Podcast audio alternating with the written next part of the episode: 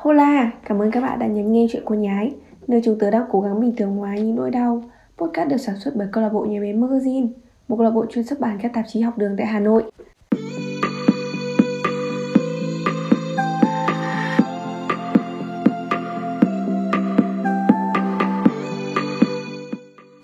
Chúng tớ là nhà bé Magazine. Chào các đầu giả thân thương của nhái. Các bạn đã chuẩn bị cho ngày lễ lớn nhất của năm đến đâu rồi? Nếu bận rộn quá thì hãy cùng ngồi xuống Thử một tách trà Và mở sổ báo gạch hoa ra Để nhà ấy giúp bạn dọn dẹp và sắp xếp lại những suy nghĩ còn đang rối ren của năm cũ nhé Cho những bạn nào chưa biết thì Nhà bé Magazine là một câu lạc bộ đã có 6 năm kinh nghiệm sản xuất các số báo học đường tại Hà Nội. Chúng tớ là những cô cậu học sinh cấp 3, dùng tuổi trẻ nhiệt huyết để nuôi dưỡng một tình yêu siêu to lớn với công việc làm báo. Đặc biệt, chúng tớ cảm nhận và ghi lại cuộc sống hàng ngày bằng những con chữ. Qua đó, các bài viết giống như một quyển nhật ký, lưu dấu hành trình tập làm nhà báo của những đứa trẻ to xác tại nhà bé Magazine. Kể từ năm 2016 cho tới nay, nhà bé Magazine đã xuất bản được 10 số báo với các chủ đề xoay quanh cuộc sống học đường. Bên cạnh đó, chúng mình cũng là những tay phóng viên, biên tập viên nhà nòi, thực hiện các cuộc phỏng vấn chất lượng để truyền thông tin tới những nơi cần đến và tìm ra những người cần tìm. Tự hào là câu lạc bộ đi đầu xu hướng sản xuất podcast tại F School Hà Nội. Năm 2021, kênh Postcard Chuyện của Nhái đã được sản xuất 5 số với các khách mời đặc biệt như Tiến sĩ giáo dục Nguyễn Thụy Anh, Giám đốc sáng tạo FPT Telecom Đinh Tiến Dũng, hay còn được biết với cái tên gọi là giáo sư Cù Trọng Xoay.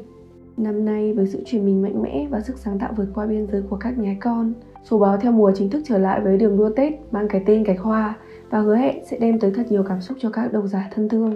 Ở thời khắc này, con thuyền mang số hiệu Nhái 2022 F School đã chính thức khởi hành. Hy vọng một năm mới thuận buồm xuôi gió, nghìn sự như ý, vạn sự như mơ, triệu sự bất ngờ, tỷ lần hạnh phúc. Hãy tiếp tục theo dõi và ủng hộ các hoạt động của chúng tôi nhé! Mùa mùa Tết đến đã lại về nhưng vì tình hình dịch bệnh mà đường phố không nhộn nhịp cũng chẳng đông vui như mọi năm nữa. Tuy nhiên vẫn không thể phủ nhận rằng bên trong mỗi gia đình, dù xa hay gần, vẫn luôn tràn ngập không khí ấm áp của tình yêu thương. Vậy với cậu Tết là gì? Người ta vẫn thường hay gọi Tết với nhiều cái tên thân thương khác như Tết đoàn viên, Tết xung vầy. Còn mình thì mọi người gọi Tết là Tết dọn nhà. Một công việc không thể bỏ qua trước khi Tết đến và chiếm hầu hết thời gian của mình.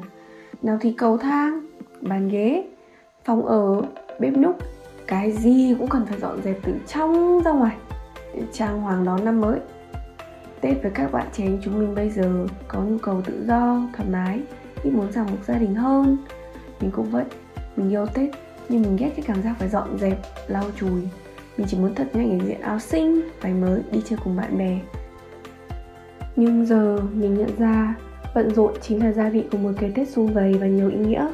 Trở lại vài ba năm trước đây, mình ghét việc này như một mối thù vậy. Suy nghĩ lúc đấy của mình đơn giản lắm. Chỉ là mình lười, mình không muốn làm mà thôi.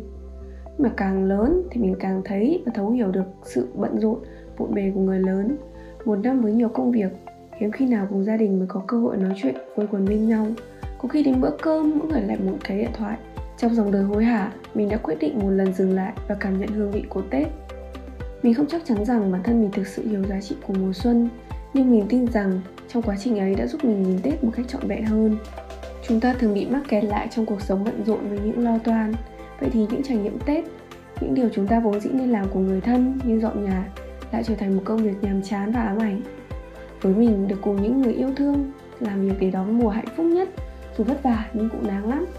Dẫu có nhiều việc hơn ngày thường nhưng căn nhà của mình luôn tràn ngập tiếng cười và niềm vui cùng nhau sắp xếp những bờ vụn của năm cũ, xóa bỏ âu lo, phiền muộn và đặc biệt là gắn kết yêu thương. Cứ nghĩ tới lúc dọn dẹp xong thấy ngôi nhà của mình sáng lên, ấm áp hơn bao giờ hết.